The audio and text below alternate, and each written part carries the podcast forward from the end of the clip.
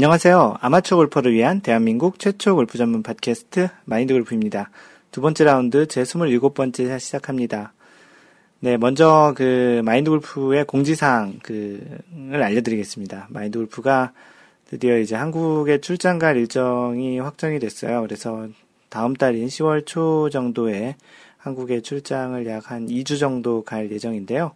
이번에는 마인드 골프가 지난해는 기억으로 9월 17일 그 정도의 마인드 골프가 마인드 골프가 그 장소를 하나 마련해서 그 공간에서 같이 이제 이야기도 하고 그 마인드 골프 강의도 하고 포인트 레슨도 하고 이제 처음 마인드 골프의 회원들과 만나서 같이 그런 시간을 보낸 지가 벌써 1년이 됐는데요. 거의 1년 만에 다시 이제 마인드 골프가 한국에 출장을 가게 되었습니다. 마인드 골프가 한국에 있는 골프 회사와 그 컨설팅을 하고 있는 그 일 때문에 가는데요.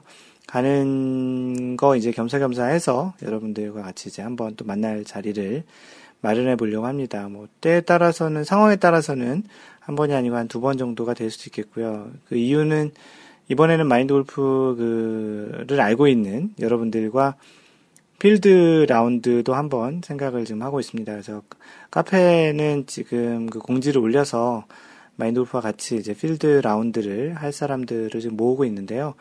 물론 골프는 4명이서 치는 거니까 마인드 골프와 같이 칠 수 있는 분은 세 번 정도밖에 안 되겠지만 그래도 같이 같은 날 골프장에 가서 같이 라운드 하는 거는 좀 의미가 있을 것 같아요. 끝나고 뭐 같이 저녁을 먹는 것도 괜찮고 해서 그렇게 이제 필드 라운드도 생각을 하고 있고 그 시간이 혹시 된다면 지난해처럼 그, 그 장소를 또 마련을 해가지고 거기서 따로 이렇게 못 오신 분들을 위해서 만나는 시간도 한번 가져볼까 합니다.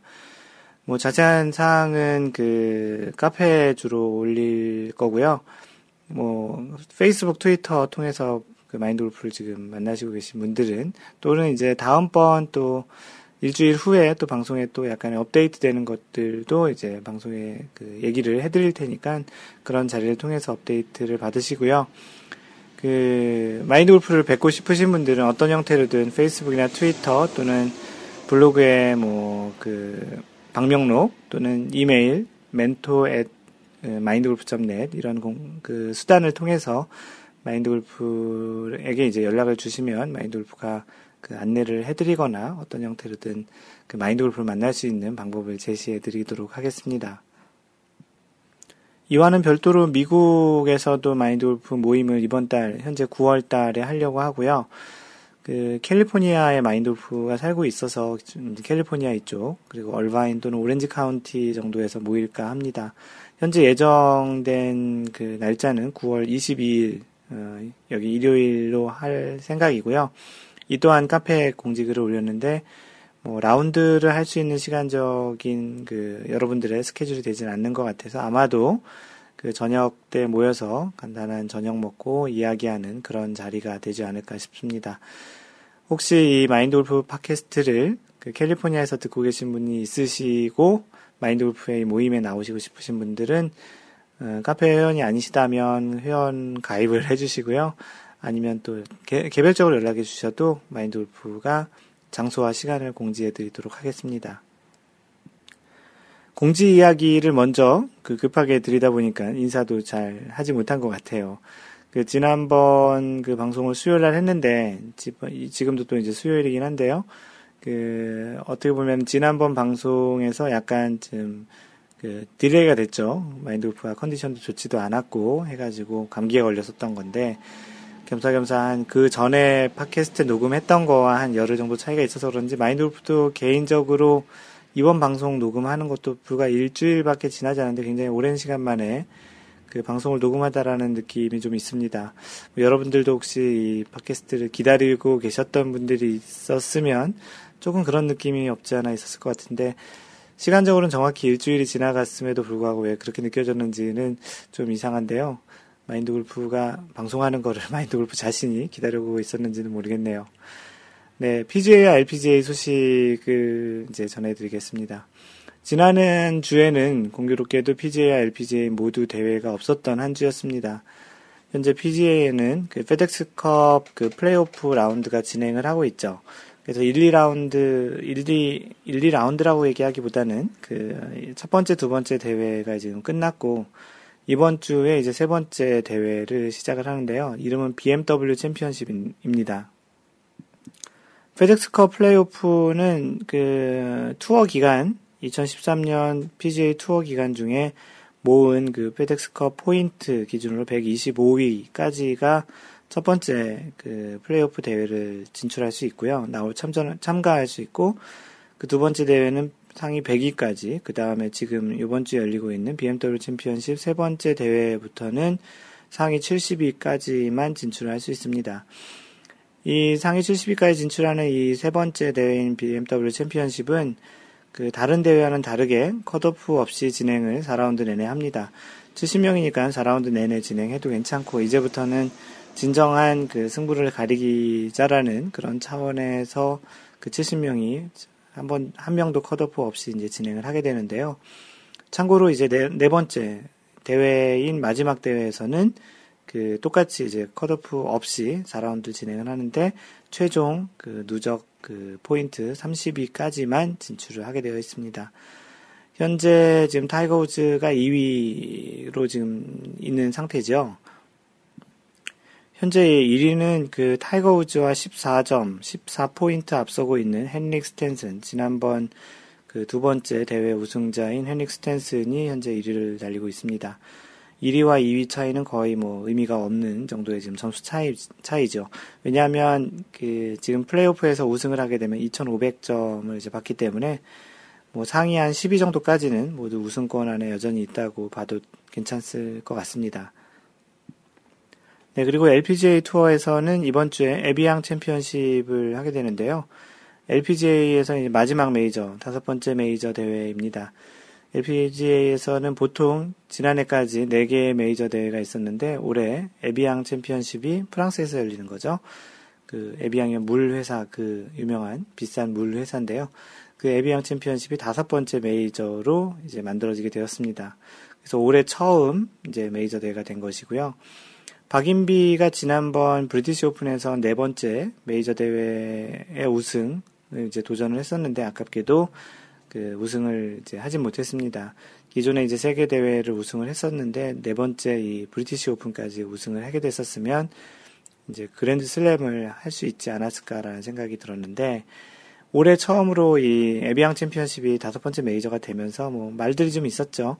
원래 있었던 브리티시 오픈까지 우승하면 음, 그랜드 슬램이다. 또는 에비앙 챔피언십까지 해야 이제 그랜드 슬램이다라고 하는데 그거는 뭐 사람들이 정한 말이고 그랜드 슬램 했다고 뭐 따로 상을 주는 건 아니니까 뭐 어찌되었든 이번 에비앙 챔피언십을 박인비가 우승을 하게 되면 네 번째 그 한 해에 네 개의 메이저 대회를 우승하는 첫 번째 선수가 되는 것입니다. 비록 그것이 이제 그랜드 슬램이라는 말이 붙여질 수는 없겠지만 뭐 나름 한 해에 4개의 메이저 대회를 우승한 선수는 아직까지 없었던 것으로 알고 있습니다. 이 대회, 그 에비앙 챔피언십은 참고로 지난해 그 이 대회 우승자가 박인비 선수였고요.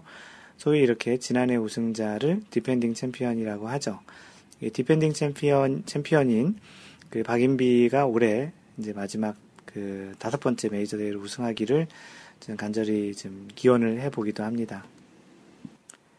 마인드 골프 카페에서는 그 LPGA나 PGA 대회의 우승자 맞추기 이벤트를 계속 진행하고 있고요. 현재 53번째, 지금 진행, 53번째 대회가 되는데, 1년이 52주니까 이 이벤트를 한 지도 1년이 넘었네요.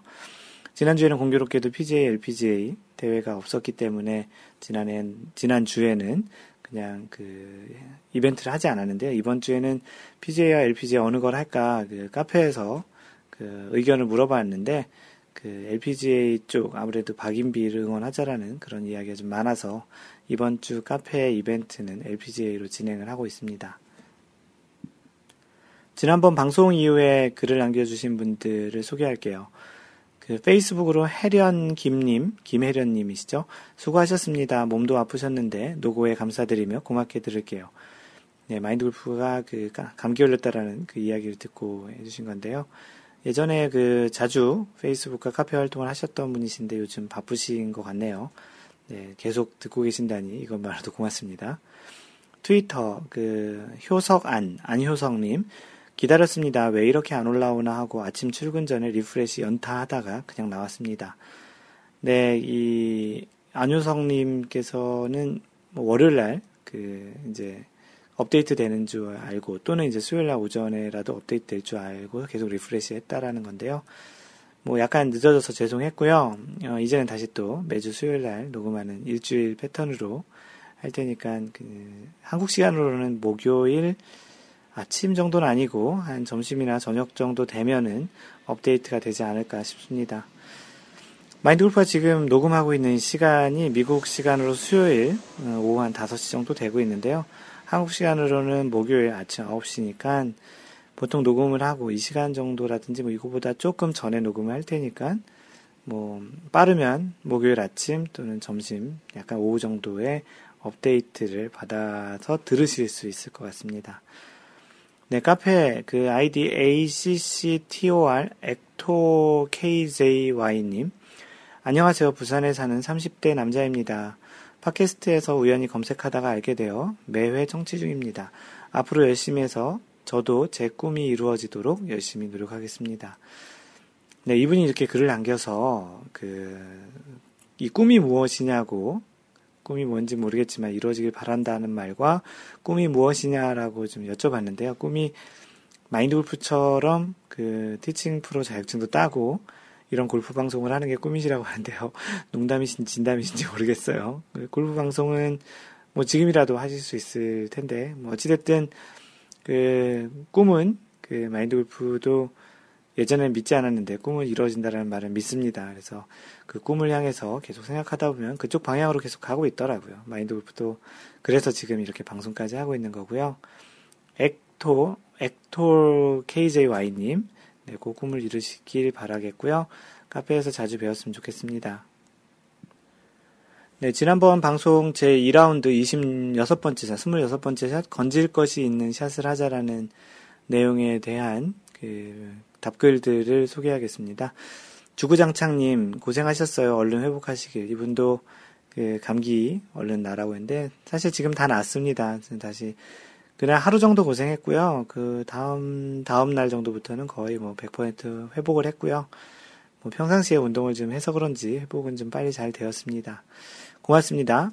그 노, 놀다가님, 놀다가님, 오래 기다렸습니다. 기다린 만큼 재미있게 들었겠습니다. 하시고 들으신 다음에 다시 글을 남겨주셨는데요. 감기가 오래 가지 않으셨다니 다행이네요. 그리고 이번 샷은 상황에 따라 전략적인 판단을 하고 결정한 후에는 자신이 판단을, 자신의 판단을 믿고 과감히 실행하고 결과에 따라 자신의 부족한 부분을 보충하는 것이 바람직하다는 의미로 들으셨습니다. 마인드 골프의 방송을 굉장히 간결하고 정확하게 잘 그, 그 요약을 해주셨는데요. 이 놀다가님, 네, 맞습니다. 마인드 골프가 얘기한 거는 상황에 따른 어떠한 자신의 생각, 그리고 어떠한 상상력, 그 전략을 가지고 잘 치고, 어찌되었든 후회할 수 없는, 후회하지 않는 그 건질 것이 있는 그런 샷을 하자는 내용이었습니다. 어, 그리고 놀다가님이 이제 제 경험으로는 있는 그대로의 제 실력을 받아들이는 것이 가장 힘든 일이고 용기가 필요한 것 같습니다. 5번 유틸로 열, 열에 8번은 180m는 보냅니다. 하지만 물을 건너는 160m에서는 거의 실수를 하면서도 이번 샷이 그 10번에 2번이라고 스스로를 위안합니다. 아, 열에 여덟 성공하는 제 실력을 믿을 수 있으면 실수를 줄일 수 있을 테고, 실수를 자주 하는 것이면 실력이 모자라는 것일 텐데, 두 가지 다 실천하기는 쉽지 않은 것 같습니다. 네, 자기 자신을 믿고, 그러니까 어드레스 했을 때, 어떠한 자신감이 딱 들었을 때 샷은 대체적으로 잘 맞거든요. 그런데 이제 어드레스 했을 때 약간 좀 그 불안하거나 아 이거 안 맞을 것 같은데 했을 때는 단 한 번도 잘 맞았던 기억이 마인드 골프도 없습니다. 그런 자신감은 뭐 그냥 생각으로만은 자신감이 생기는 건 아니고 평상시에 그 연습도 많이 하고 또 어떠한 그 상황에서도 자신의 샷을 믿고 해봤던 그런 경험 자체가 또 그런 자신감을 또 만드는 것 같거든요. 뭐 어찌되었든 자신을 믿고 친 샷이 잘못됐더라도 자기 자신을 믿었다라는 그런 하나를 건지고 그런 언젠가는 그런 자신이 생각한 전략에 따라서 샷을 할 수 있는 그런 자연스러움이 나오는 순간이 올 거거든요. 그 순간을 위해서 한 번씩 계속 연습을 계속 해 나가다면 해가 해 나가다 보면 언젠간 그런 샷을 하고 있는 자기 자신을 발견할 수 있을 것입니다. 벙글님, 어, 왜 다음 에피소드가 안 오나오나 했더니 아프셨었군요. 이제 많이 괜찮으시다니 다행이네요. 방송 잘 들었습니다. 사실 요즘 루틴을 간결하게 어드레스 후에는 아무 생각을 안 하려고 노력 중입니다. 너무 생각이 많아지니 연습 때 스윙이 안 나오는 것 같아서요. 연습을 실전처럼, 실전을 연습처럼. 이 말이 골프에도 적용되네요. 사실 제 수준에선 잘 맞는 샷이 의미 있는 샷이 아닌가 싶네요. 그리고, 그리고, 그리고요, 방송에서 제 핸디 37 아니고 32입니다. 제가 글을 올릴 때는 최하위였는데, 최근 한 분이 그 밑에, 그, 아, 그 밑에 한 분이 더 계셔가지고, 어, 이제 맨 마지막 37 핸디가 자기, 자신의 것이 아니라고 얘기하신 건데요. 그 마지막 그 37 핸디였던 분이 찬송 27님이셨는데, 어, 이 내용이 무슨 얘기냐면, 마인드 골프 카페에는 자신의 그 라베, life best score를 기준으로 마인드 골프가 leaderboard를 운영하고 있습니다. 자신의 라베가 뭐, 뭐 90개였다. 그럼 90개 기준으로 이제 자신의 리더보드를 만들어 드리고요. 그 기준으로 이제 현재 카페 회원들 분들 중에 그 자신이 얼마 정도의 위치가 있는지를 보고 또 그 기록을 보고 또 제 자신의 이제 라벨을 갱신하면서 자신의 실력을 좀 올리는 그런 데에 조금은 그 동기, 모티베이션이 되지 않을까라고 해서 라벨 리더보드를 운영하고 있는데 이 벙글님이 그 최하위였었는데 마인돌프가 최하위가 37인 걸로 봐서 그 벙글님이 37에 그 핸디캡이 있는 줄 알았는데 최근에 찬송 27님이라고 호주에 계신 분이 맨 마지막인 37이었고요. 벙글님이 32였습니다. 다시 한번 벙글님 핸디캡 그 라벨 32 오버 100 네타를 정정해 드립니다. 벙글님 죄송해요. 네, 다음으로 하얀 바지님 빨리 완쾌하시길 그 완쾌되시길 바랍니다. 한국도 계절의 옷을 가려 입는 아 가려 입는 때라 아 한국도 계절이 옷을 가려 입는 때라 감기가 유행할 것 같습니다. 회원님들도 감기 조심하시고요. 좋은 방송 잘 들었습니다. 감사합니다. 오늘 방송 듣다가 제가 조금 사족을 달아볼까 하고 게시글 하나 작성했습니다. 웃으면서 봐주시고요. 회원님 가운데 관심이 있는 분이 많아지면 좋겠습니다. 네, 이 게시물은 조금 이따 마인돌프가 소개를 할 거고요. 많은 사람들의 폭발적인 관심이 있었고요. 지난주에 가장 사람들이 많이 관심 있게 본 글이 아닌가 싶은데요. 조금 있다가 그 하얀 바지님의 글을 소개하도록 하겠습니다. 다이길 우즈님, 언제나처럼 잘 들어 곱씹으며 파와 버디가 되도록 하겠습니다. 어, 다이길 우즈님도 참 글을 잘 써주세요. 길버트방님, 어, 잘 들었습니다. 건질까, 건질만한 샷이 되도록 더욱 집중해야겠네요. 코스 매니지먼트도 중요하겠죠. 빨리 컨디션 회복하기를 감사합니다. 마인드 골프 아프다고 하니까 빨리 회복해달라는 말들이 되게 많은데요. 팟캐스트가 늦게 올라와서 그러시는 건 아니시겠죠? 그리고 밥숟가락님, 이제, 이제야 듣고 있습니다. 출근길에 반 정도 들으면서 왔고요. 퇴근 때 나머지 들으려고요. 백샷이 너무 넘어서야 처음 제 이야기가 나오는 걸 들으니 절로 웃음이 나오네요. 마인드 골프님이 정확한 제 의도를 짚으신 거 보고 많이 당황했습니다. 요즘 유행하는 고객님 많이 당황하셨죠? 그거랑 좀 비슷한데요. 어, 네, 오랜만에 들어와 질문만 하기에 그동안 도움받았던 게 너무나도 많아서 최소한 자기소개라도 하자라는 생각에 글을 올렸습니다. 어, 이분이 지난번에 그 어떠한 질문을 올리셨는데 거기에 약간 소개 글하고 같이 올렸어요. 근데 이분이 거의 1년 만에 그 전에 올렸던 마지막 글이 지난 겨울이었기 때문에 거의 1년 만에 또 그때도 질문을 올리셨던 그 글이었거든요. 그래서 마인드 골프가 그 얘기했더니 이제 정확히 집으셨다고 그렇게 이야기 하시는 겁니다. 어, 이제는 컨디션 회복하셨다니 다행입니다. 즐거운 골프하면서 몸이 편해야 하는 것 같아요. 항상 건강하세요. 네. 마인드 골프가 건강하려고 하는 이유도 골프들, 골프를 평생 치려고 하기 때문에 건강한 거고요. 요즘도 오늘 아침에도 뭐 1시간 반 정도씩 그 걷기 운동을 하고 있습니다. 매일 뭐 이렇게 뭐 빠르게 걷는 것도 아니고 뛰는 것도 아니고요. 그냥 거의 대부분 그냥 천천히 걸어서 한 1시간 반 정도 걷기 운동을 하고 있습니다. 운동이라고 얘기하기는 그렇고 좀 산책 정도 하고 있는데요. 뭐 하체 운동에도 좋을 것 같고요. 좀 아침을 좀 일찍 시작하는 차원에서 좋은 것 같습니다. 지금 이제 시작한 지 거의 세 달 정도 됐는데 거의 매일 하고 있습니다. 여러분들도 같이 한번 그 운동에 동참을 해보시는 게 어떨까요? 여러분들 운동을 하셔야, 여러분들이 운동을 하셔야 나중에 골프를 오래 칠 수 있습니다. 네, 방금 전에 그 얘기했던 야대지북 관련한 그, 아, 야대지북 관련한 건 아니었죠. 하얀 바지님이 얘기했던 어떠한 게시물 하나 올린다라는 얘기인데요. 방금 전에 얘기했던 대로 이 내용이 야대지북과 관련한 내용입니다. 이 소, 이 사연을, 그 사연이라기보다는 이 글을 소개를 하고요. 여기 굉장히 많은 분들이 좀 댓글을 달았어요. 그래서 이 댓글 중에서도 이제 몇 개를 소개를 해서 이야기를 하겠습니다. 하얀 바지님이 써주신 글이고, 음, 야대지북은 전장에서 지도와 같은 것이라는 제목으로 글을 써주셨습니다. 제목에서 대략 어떤 이야기를 하려고 하는지를 충분히 그 감지할 수 있겠죠. 모든 골퍼가 야대지북을 만들면 좋겠지만 최소한 다음과 같은 상황을 염두에 두고 플레이를 하면 도움이 되지 않을까 합니다. 저도 부족하지만 작은 도움이라도 될까 싶어서 적어봅니다. 보통 야대지북을 연구하다가 보면 아무리 그린 가깝게 있는 벙커나 해저드 같은 장애물도 5에서 10m 이상의 여유는 기본적으로 가지고 있습니다. 그리고 핀이 아무리 붙여 있다고 해도 5에서 10m 정도의 여유는 또 있습니다. 이러한 것을 종합해 보면 핀 기준 장애물과 장애물과 사이의 거리가 최소 15에서 20m 정도의 여유를 가지고 있습니다. 그리고 한쪽으로 지나치게 위험한 세팅이, 세팅이면 반대쪽, 반대편으로 여유가 있는 것은 당연한 거고요. 이러한 점을 감안한다면 캐리를 확보해야 할 거리는 본인이 핀을 공략하기 위해서 선택한 클럽보다 보통 한 개에서 세 개 클럽까지도 여유가 있다는 것을 알아야 합니다. 그렇다면 장애물에 대한 부담을 좀 줄일 수 있을 것입니다. 그리고 핸디캡에 따라 홀의 특성에 따라 자신에게 부담이 큰 경우가 있습니다.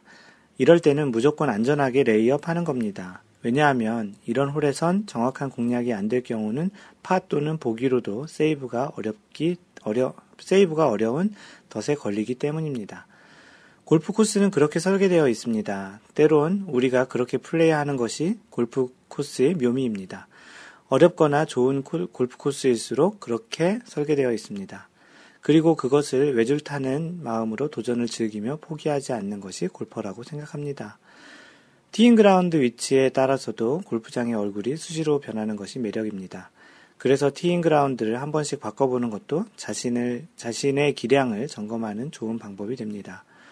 화이트 티에서 치던, 화이트 티잉 그라운드죠. 화이트에서 치던 골퍼가 블루 혹은 블랙에서 플레이해 보면 이러한 매니지먼트의 운영이 확연하게 드러납니다.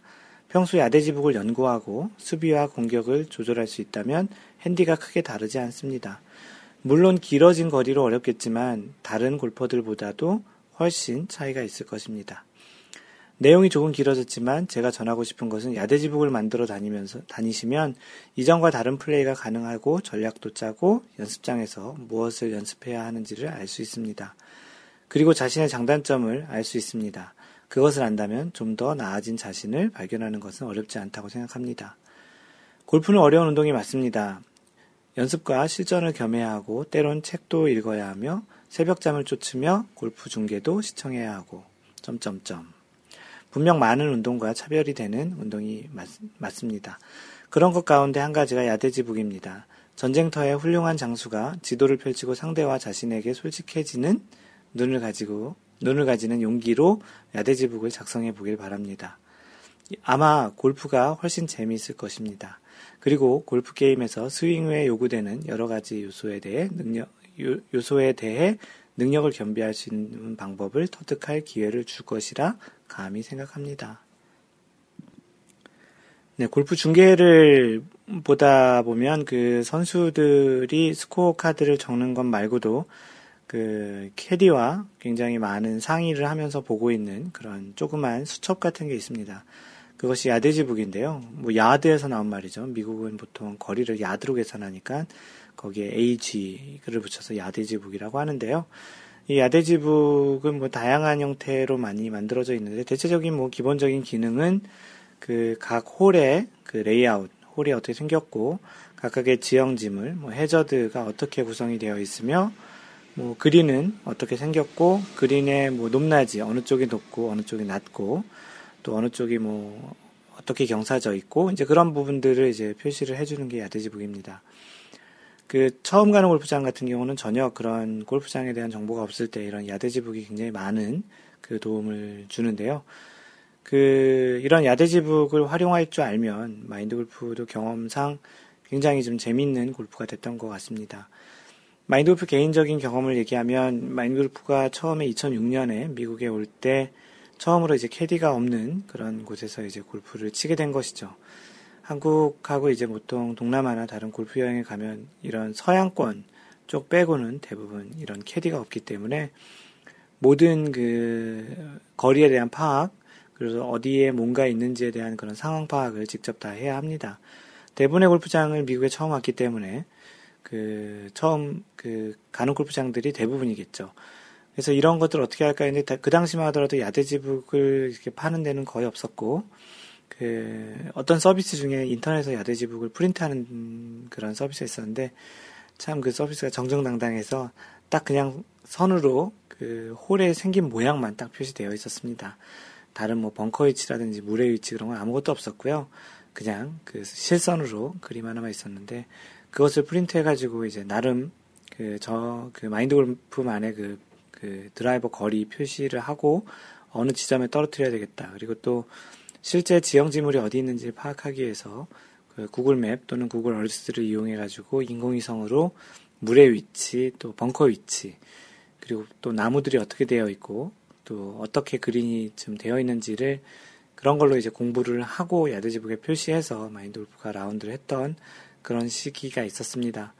뭐 최근에는 그 골프 카트에 그 전동 카트에 이제 그 GPS가 같이 이제 붙어 있어서 그걸로 이제 판단하기도 하는데요. 아직까지는 마인드 골프는 골프에서 아직까지는 디지털 골프보다는 아날로그 골프를 좀 더 좋아해서 직접 눈으로 보거나 이제 땅에 표시되어 있는 거리 또는 이제 옆에 있는 거리목 그런 것들을 주로 이제 활용해서 이제 거리를 많이 참고를 하고요. 실제 또 마인드 골프가 보는 목측이 좀 더 더 그 마인드 골프 스윙에는 좀 더 도움이 되는 것 같습니다. 그래도 처음 가는 골프장에서는 이제 야드집을 이제 구해서 이제 플레이를 하려고 하고요. 요즘 요즘은 또 많은 앱 같은 거에서도 그런 골프장의 그 GPS 위성 사진이 보이는 것들도 있고 해서요. 그런 걸로도 도움을 받긴 하는데요. 여러모로 이제 그러한 정보가 있다라는 거는 그 자신에게 어떠한 플레이를 하는데 굉장히 많은 도움을 주는 것은 확실합니다. 참고로 마인드 골프가 그 컨설팅 하고 있는 회사에서 조만간 그 골프 스코어 카드 어, 또는 이제 스코어 카드뿐만 아니고 골프를 플레이하는데 도움이 되는 그 앱을 이제 조만간 출시할 건데요. 마인드 골프가 최근에 그 테스트하러 라운드 갔었다라는 게 그제 그 앱을 테스트하러 갔었던 건데요. 그 앱에는 좀 독특한 기능이 있습니다. 그래서 지금 이야기하는 그런 레이아웃을 다 표시하고 그 레이아웃에 자신이 친 공의 위치를 표시할 수 있는 기능도 같이 포함이 되어 있습니다. 아주 잘 구현이 되어 있고요. 조만간 아마도 10월 달 정도에 그 정식 런치가 될 예정이고요. 정식 이제 출시가 될 예정이니까 그때 이제 출시가 되면 마인드 골프의 많은 아이디어와 또 테스트 또 그런 정성이 들어가 있는 앱이니까 여러분들도 많이 쓰시길 바라겠고요. 어, 아마도 굉장히 많은 도움을 주는 여태까지 있었던 그런 앱보다도 나름 잘 만들어진 앱이라고 생각하니까 그리고 또 아마추어의 그런 그 많은 경험들을 최대한 많이 담으려고 했기 때문에 괜찮은 product가 나오지 않을까 생각합니다. 네, 이 글에 오간 내용들을 소개를 하면 그 광교지기님께서는 yardage book을 파는 곳은 없나요? 어, 안성 베네스트는 홈페이지에 yardage book이 있던데 그거 인쇄해서 코팅해서 가지고 다닐 생각입니다라고 남겨주셨습니다. yardage book을 간단하게 프린트해서 이제 그 쓸 수 있는 그 사이트가 있습니다. 그 golfdb.co.kr, golfdb 데이터베이스 약자인 db죠, db.co.kr 여기 가보시면 그 웬만한 그 골프장의 야대지북을 그 프린트해서 프린트를 할 수 있습니다. 그걸 이제 잘 묶어서 만들면 야대지 북이 되겠죠. 그래서 여기서 출, 그 출력을 해서 이제 작성을 하시면 되고요. 참고로 이 골프 DB COKR도 마인드 골프가 컨설팅하는 그 회사의 서비스 중에 하나입니다. 마인드 골프가 소개한 그 사이트는 아니고요. 하얀 바지님께서 여기를 이용하고 계신다는데 뭐 나름 잘 만들었습니다. 어 그리고 어. 또 다른 사이트도 있는데요. 그 yardage book을 또 파는 사이트가 있어요. 그래서 yardage korea.com이라고 있습니다. y-a-r-d-a-g-e 코리아닷컴. 그 야대지 코리아닷컴에 가면 yardage book을 어, 이제 골프장 yardage book을 그 파는데요. 나름 뭐 파는 제품이니까 훨씬 더 좀 잘 만들어 놨겠죠. 어, 사막싱그루님, 네, 좋은 글입니다. 저는 구글에서 사진을 캡처한 후 손으로 써서 만들었어요. 아주 상세하지는 않았지만 코스의 특성과 공략 방법을 적어 놓았었죠. 이 사막싱그루님도 해외, 그, 사우디아라비아에서 처음 그 골프를 배우셔서 이런 마인드 골프처럼 구글에서 그런 위성 사진을 이용해서 그 사용을 했었다고 하는데요. 비슷한 사람이 많네요. 길버트방님, 100배 공감입니다. 저도 구글에서 프린트해서 가져가 본 적이 있는데 많이 도움이 되더라고요. 비슷한 사람이 많죠? 어, 다이기 루즈님, 어, 언젠가부터 만들어 보려고 했지만 국내 여건상 쉽지가 않더라고요. 다시 한번 시도해 봐야 되겠습니다. 뭐, 하얀바지님이 답글을 달으셨는데, 뭐 열악한 부산에서도 하고 계시다고 글 남기셨습니다. 하얀바지님 부산 살고 계시고요. 어, 다음으로 힘빼자얌님, 힘빼자얌님, 어, 음, 그 골프장에서 판매용은 있는데 초보자들 초보 골퍼를 위한 야드지는 본 적이 없는 것 같아요. 뭐 초보 골퍼를 위해서 따로 야드지북이 있는 건 아니고요. 그냥 그 야드지북을 사셔서 어디에 뭐가 있는지 어디 정도까지 쳐야 되는지 그런 걸 그냥 보는 거는 뭐 똑같습니다. 야드지북 뭐 초보용 뭐 고수용 그렇게 따로 있지는 않고요. 그래서 전 스마트폰의 어플을 사용합니다. 초기에는 그냥 코스의 전체적인 형태 정도 지원이 되었지만 요즘엔 폰의 GPS를 이용해서 코스 위에 나의 위치까지 지원되니 남는 거리는 당연히 나오겠죠. 음성 지원되는 것도 있습니다. 한 가지 아쉬운 것은 제가 친 공을 기입할 수 있으면 좋을 것 같은데 그게 안 되네요. 힘빼자님님 방금 전에 얘기 드렸죠? 마인드 골프가 컨설팅하는 그 프로덕트에는 이 기능이 들어 있습니다. 그래서 자신이 친 공의 위치를 표시할 수 있고요. 어, 자신의 친 공의 위치로 인해서 남는 거리, 또 친 거리에 대한 비거리도 다 표시가 됩니다. 그 다음에 골프장을 가게 됐을 때 또 자신의 전에 쳤던 위치를 볼 수 있는 기능도 포함을 할지도 모르겠는데요. 그런 기능도 뭐 충분히 가능하고요. 놀다가님, 그 새벽에 일어나서 글을 읽고 나서 구글어스 다운받고 캡처해서 캡처해보고 하다가 회사 지각할 뻔했습니다. 잘 다녀오시고 하시지 그랬어요. 전 비용 탓에 거의 제가 회원으로 있는 한 개의 골프장만 이용하는 편이라 기본적인 정보는 잘 아는 편입니다. 그래도 잠깐의 판단 착오로 쉽게 타수를 잃는 경우가 있었는데 하, 얀 바지님의 글을 읽고 느낀 바가 많습니다. 좋은 글과 정보 감사합니다. 가, 자주 가는 골프장은 거의 뭐 속속들이 잘 알죠. 그래도 이제 떨어지는 위치가 때로는 좀 다르고 그 다른 위치에서 그 코스를 공략해야 되는 그런 그 상황이 약간 약간씩 다르기 때문에 그런 측면에서 야대지북 같은 것을 잘 갖고 있으면 그리고 야대지북을 한 번 쓰고 마는 게 아니고 그 골프장의 야대지북에 자신의 어떠한 그런 패턴, 자신의 스윙의 패턴, 그 샷의 패턴이죠. 어디 떨어지는 그런 그 패턴을 좀 본다면 거기에 약간의 메모 같은 거를 써서 자신만의 야대지북을 만드는 거는 굉장히 의미가 있겠죠. 해피존케이님, 어, 저 같은 주말 골프를 하면서 자주 라운드를 못하는 입장에서는 모든 골프장이 새로운 데로, 새로, 새로운 데 갔거든요. 그래서 가기 전에 홈페이지에서 검색해 보는 정도였는데 이렇게 하면 많이 도움이 되겠네요. 현장에서 캐디한테 그 이야기만 듣고 하는 것보다 미리 상상 라운드를 라운딩이라고 쓰셨는데 지난번 마인드 골프가 라운드라고 수정을 해드렸죠. 라운드라고 쓰시죠. 그 상상 라운드를 해놓고 가면 훨씬 스코어가 줄어들겠네요. 하얀바지님 감사합니다라고 하셨습니다. 네, 이렇게 미리 공부하고 가는 그 골프장 되게 재밌어요. 마인드 골프가 처음 미국 왔을 때 그 재미에 굉장히 쑥 빠졌었거든요. 그래서 실제 그때부터 골프라는 거는 직접 내가 뭔가 하는 소위 얘기하는 그 active 골프, 능동적인 골프에 관심이 되게 많았습니다. 그래서 마인드 골프가 조만간 그런 능동적인 골프와 관련한 어떠한 또 새로운 그 비즈니스를 준비하고 있는데요. 하여튼 그런 데도 많이 도움을 좀 주셨으면 좋겠습니다. 뭐 조만간 이제 그 하게 되면 다시 또 알려드릴 텐데 어찌되었든 그렇게 골프를 능동적으로 하는 그런 골프는 굉장히 좀그 그 여러분의 그 또 골프 상상력 그리고 골프를 즐기는 또 하나의 또 방법이라고 생각하고요.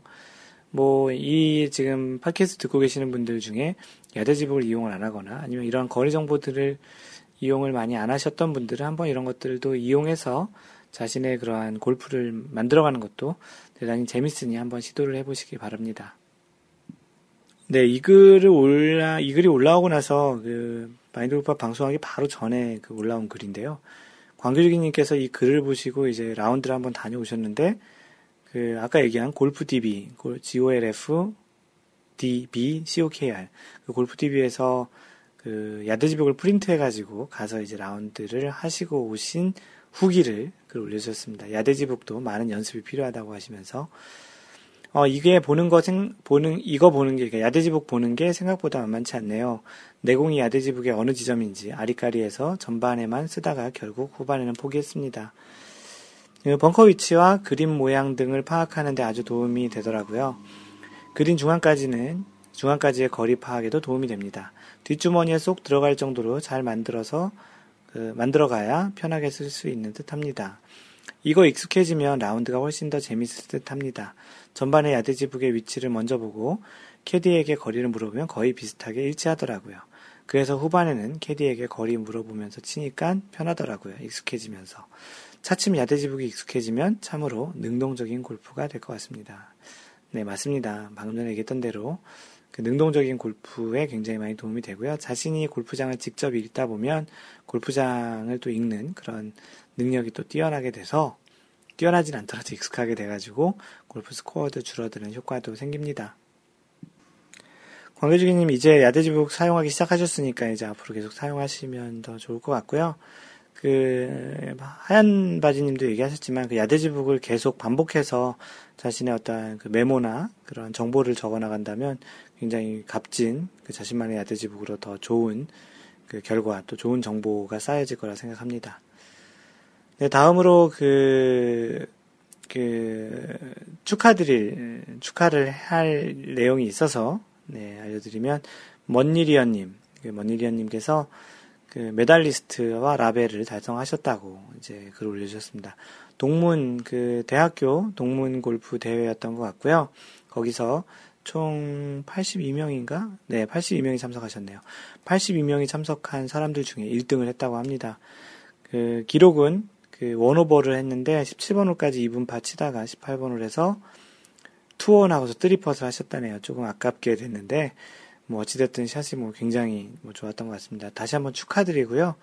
어, 더불어 그 라베를 기록을 하셨네요. 플러스 one. 그 전까지만 해도 플러스 6였는데 무려 70 타대에서 5타를 줄여가면 이제 라베를 기록했고 그 마인드 골프가 얘기했던 라베 리더보드에 그 당당히 이제 2위, 공동 2등으로 이제 올라왔습니다. 현재 1등은 마이, 마인드 골프고요. 마인드 골프가 3언더, 3언더로 현재 1등에 있습니다. 뭐 자랑하려고 그걸 한 건 아니고요. 여러분들에게 그런 동기부여를 통해서 여러분들의 골프 실력을 향상하는 차원에 했다고 아까 얘기 드렸죠. 예, 머니리언님, 네, 플러스 one, one 오버파 축하하고요. 그 트로피까지 같이 이렇게 올려주셨는데, 메달리스트. 네, 예전에 마인드 골프도 뭐 인터넷 그런 그 대회에 나가서 1등해서 메달리스트 상을 받았다는 게 있습니다. 네, 어찌됐든 네, 축하드리고요. 뭐 중간에 마인드 골프가 또 자기 자신이 이제 자랑을 하는 깔때기를 한번 했네요. 네, 하여튼 다시 한번 축하드립니다. 그리고 다음으로는 그 길버트 방님께서 이거는 뭐 뭐 성공해서 축하를 할 건 아닌데 제목을 이글에 대한 내용을 썼습니다. 그 길버트 방님은 캘리포니아 사시는데 그 캘리포니아에 이제 그 Camarillo Springs Golf Club이라는 곳에 이제 갔었는데 이제 16번을 파5 약간 짧은 450야드에서 호수를 낀 약간 dogleg 그 홀에서 남은 거리가 199야드였는데 이제 유틸리티 3번을 가지고 쳐서 굉장히 가까운 곳에 이제 붙었습니다. 그래서 그 한 4m 정도에 붙어가지고 첫 생애 첫 이글을 이제 시도를 사진까지 찍어서 올렸거든요. 4m 정도 되겠네요. 그 정도였는데 그 이글이 한 2cm에서 3cm 정도 앞에서 딱 멈춰서면서 짧았다는 거네요. 그좀 이제 그 이글을 못했으니 버디로 마감을 하셨겠죠. 네, 그래서 뭐 이글은 못했지만 그래도 이 글과 거의 비슷한 이 글 대우 글을 올려주셔서 이 글 다음에 꼭 이 글 하시라고 이렇게 축하 메시지를 전해드리려고 소개를 합니다.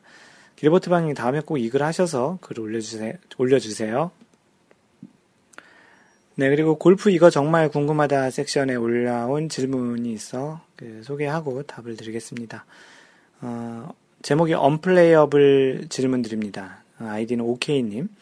오랜만에 질문 드려요. 우선 100회, 101회 방송 잘 들었습니다.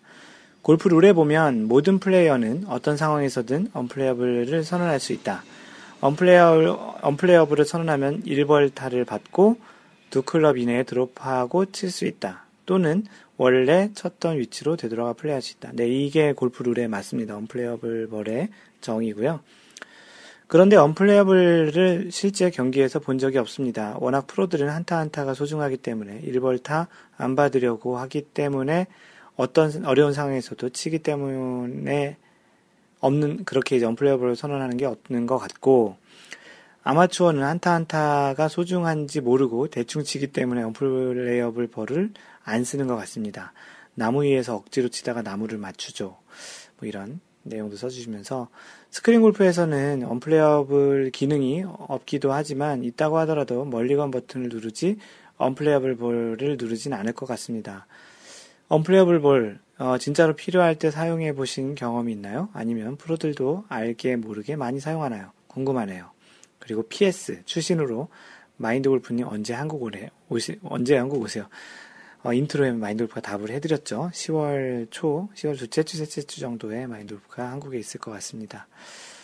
그 마인드 골프의 뭐 연락처는 나중에 이렇게 올려드릴 테니까 혹시 만나지 못하시는 분들 또 보고 싶으신데 뭐 통화라도 하고 싶으신 분들은 마인드 골프가 연락처를 남겨놓도록 하겠습니다.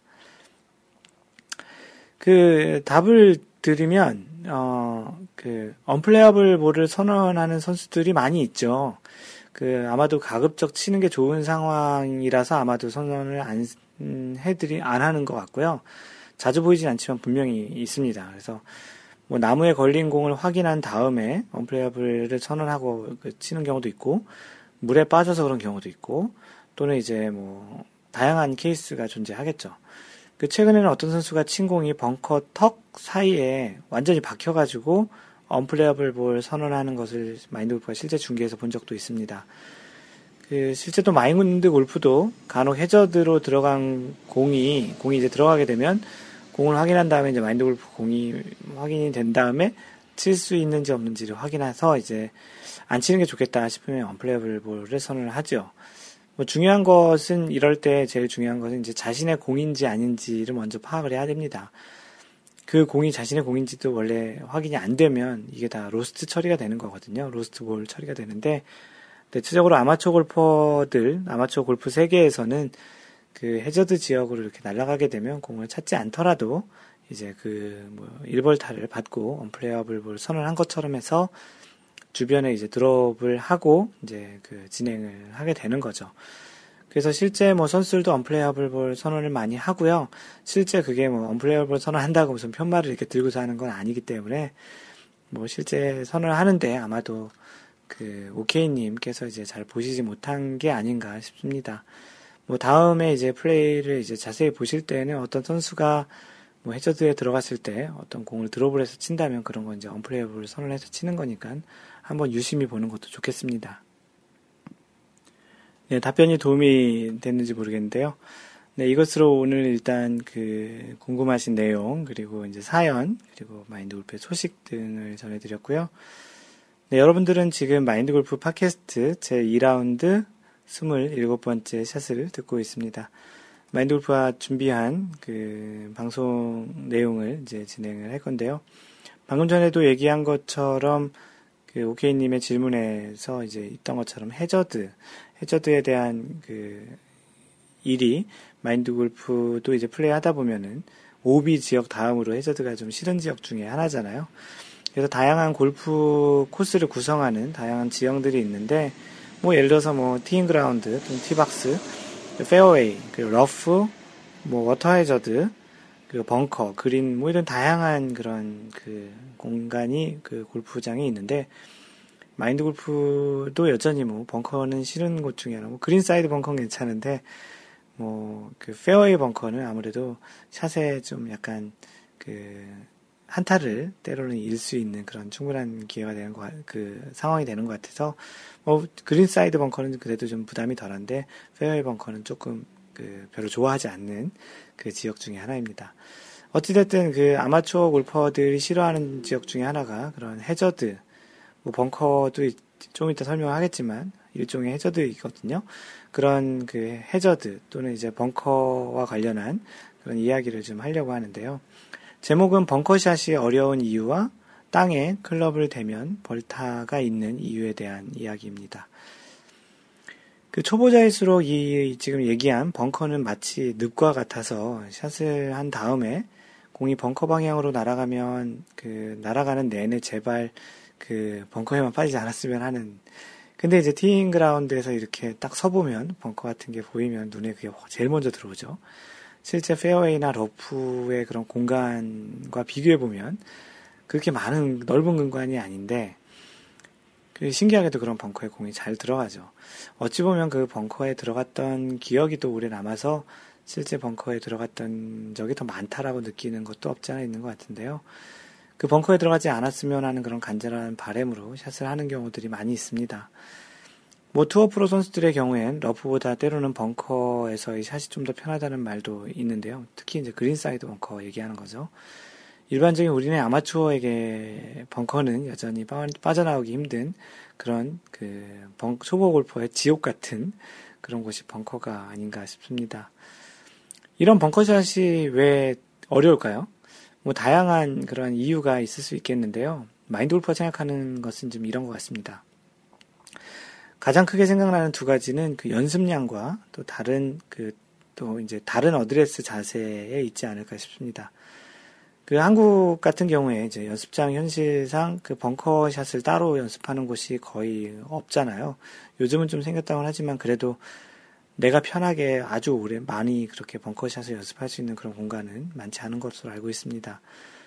뭐 그린 사이드 벙커는 평상시 페어웨이에 있을 때와 뭐 동일하게 이제 스윙을 하면 된다고 물론 이제 약간 down blow로 공부터 잘 맞아야 하지만 그그 그 아, 이 페어웨이 벙커를 제가 잘못 얘기 드렸네요. 페어웨이 벙커는 그렇지만 이제 그린 사이드 벙커에서는 보통 이제 공보다 모래를 먼저 맞춰서 모래와 함께 샷이 되면서 공이 날아가는 그런 형태의 스윙이 되어야 한다라는 거죠.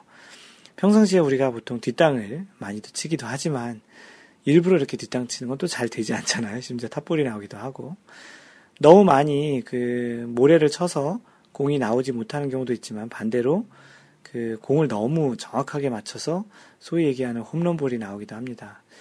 참 이게 골프가 참 어려운데 그 이렇게 야속한 것이 그 평소 페어웨이에서 칠 때는 이런 샷이 잘 안 나오고 공이 정확히 맞는 샷이 잘 안 나오고 보통 이렇게 이제 그 벙커 안에 있을 때 그런 샷이 나오죠. 페어웨이에서는 반대로 뒷땅 그런 샷을 많이 치는 게 참 안타까운 좀 야속한 그런 내용이죠.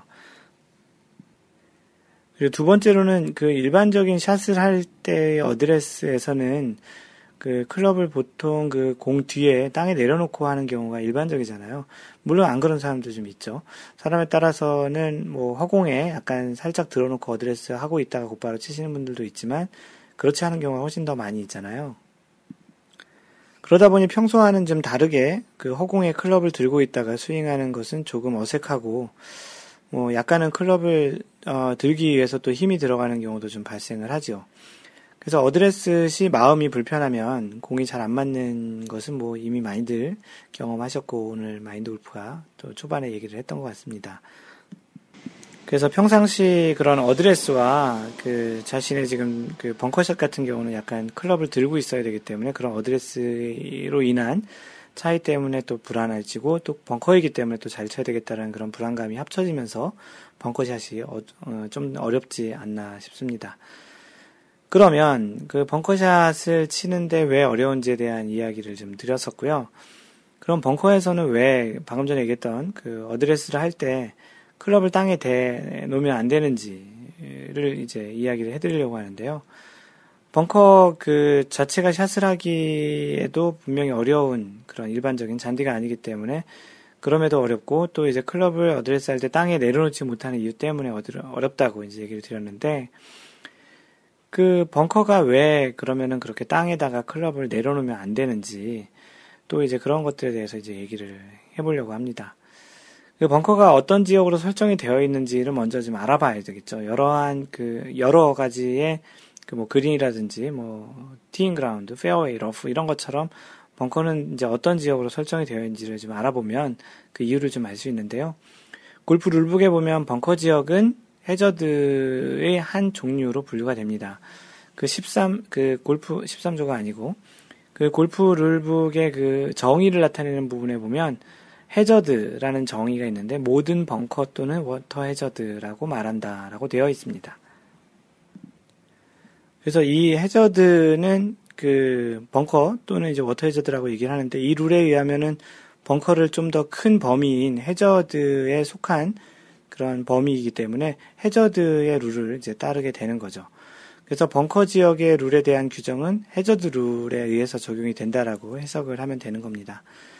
그러면 해저드에서는 클럽을 땅에 댈 수 있는지 또는 이제 혹시 이 내용을 위반하게 되면 어떠한 벌타가 있는지를 좀 알아보면 그 골프를 제 13-4 그 내용이 뭐냐면 볼이 해저드 내에 있는 경우 영어로 볼인 해저드라고 되어 있는데요. 그 조항의 그 B 두, 두 번째 조항을 보면 해저드 내에 지면 그 워터 해저드 내의 물에 클럽 또는 다른 것을 접촉하는 것이 그 금지되어 있습니다. 그렇기 때문에 이제 해저드 지역에서는 클럽을 그, 그 지면 또는 어떤 것에 이제 접촉을 하는 것이 이제 금지되어 있다라는 것이죠. 아까도 얘기 드렸지만 그 벙커는 해저드의 종류고 해저드에서는 클럽을 땅에 내려놓는 것이 안 되기 때문에 그렇기 때문에 벙커에서 이제 그 클럽을 땅에 내려놓으면 안 된다라는 거죠. 어, 이런 규정에 의해서 그 룰을 룰 적용을 받고요. 그리고 이 적용 이 룰을 어긋나게 어, 그 규정을 어그, 어기시면 어떻게 되냐면 스트로크 플레이 같은 경우는 2벌타를 부과한다고 되어 있습니다. 어, 그렇기 때문에 이제 각, 간혹 이제 처음 골프장을 가는 사람들, 처음 골프장을 가는 사람들 같은 경우에는 벙커에서도 연습 스윙을 한다고 해서 모래를 퍼내는 그런 사람들도 있고요. 그냥 일반적인 페어웨이와 똑같이 잔디에서와 똑같이 클럽을 땅에 어, 대놓고 이제 어드레스를 하는 경우가 있는데 그런 경우에는 사실 이제 이벌타를 부과받는 건데 처음에 같이 간 사람들이 데뷔 라운드를 이렇게 도와주시는 분이 그런 것을 이야기를 해드리지 않는다면 사실은 뭐 정확히 그, 그 사람들은 모르고 하는 것이기 때문에 본의 아니게 나중에 어디 가서 예의 어긋난 사람으로 이렇게 보일 수 있으니 그런 것들은 잘 이야기를 해주시면 됩니다. 다시 얘기하지만 벙커이기 때문에 이벌타가 아니고 벙커는 해저드의 종류고 해저드에서는 클럽을 땅에 대면 이벌타이기 때문에 그렇게 얘기해 주시는 게 좀 더 골프를 잘 알고 어떻게 보면 좀 더 유식한 표현이라고 얘기할 수 있겠죠. 그래서 그냥 야 그냥 그거는 벌, 벙커이기 때문에 땅에 대면 안 되고 이벌 타 이렇게 얘기하는 것보다는 방금 전에 얘기했듯이 벙커 지역은 해저드의 종류고 해저드에서는 클럽을 땅에다 대고 어드레스를 하면 이벌타이기 때문에 거기다 땅에 대면 안 되는 거라고 얘기하면서 그렇기 때문에 이벌타라고 얘기를 하면은 좀 더 유식한 그런 사람처럼 보이지 않을까요? 유식해지기 위해서 마인드 골프 방송을 하거나 마인드 골프가 글을 쓰는 게 아니고 어, 이런 룰을 정확히 아는 차원에서 우리 같이 한번 이런 이야기들을 나눠보자라는 차원에서 이야기를 드린 거니까 좀 더 이런 룰과 상식들을 좀 하나씩 알게 된다면 골프를 좀 더 재밌고 좀 그 유익하고 윤택하게 치지 않을까 싶습니다. 어, 마인드 골프의 글은 마인드골프.net 블로그에 와서 보실 수도 있고요. 마인드 골프와 소통을 하실 분들은 마인드 골프 그 페이스북, facebook.com slash 마인드 골프에 오셔서 그 팬페이지를 like 하시면 됩니다. 트위터는 at mindgolfer, m-i-n-d-g-o-l-f-e-r을 follow 하시면 마인드 골프의 글을 feed 받아보실 수 있고요. 어, 제일 많이 활동하고 있는 카페는 네이버에서 마인드 골프 카페 또는 cafe.naver.com slash mindgolfer, m-i-n-d-g-o-l-f-e-r 에 오시면 거의 이제 900명 다 돼가거든요. 여러분들과 비슷한 사람들과 같이 그 골프 이야기들을 나눠갈 수 있습니다. 기쁨도 슬픔도 때로는 뭐 안타까움도 같이 이야기를 나눠갈 수 있으니까요. 그렇게 이제 카페에 오셔서 같이 가입하시고 또 마인드 골프의 소식을 좀 더 자세히 들으실 수 있는 기회가 되실 겁니다. 그리고 이메일로 직접 이야기하실 분들은 mentor, m-e-n-t-o-r at mindgolf.net입니다. 네, 항상 배려하는 골프 하시고요. 이상 마인드 골프였습니다. 어, 제 2라운드 28번째 셋에서 만나요. Don't worry, just play mind golf. Bye!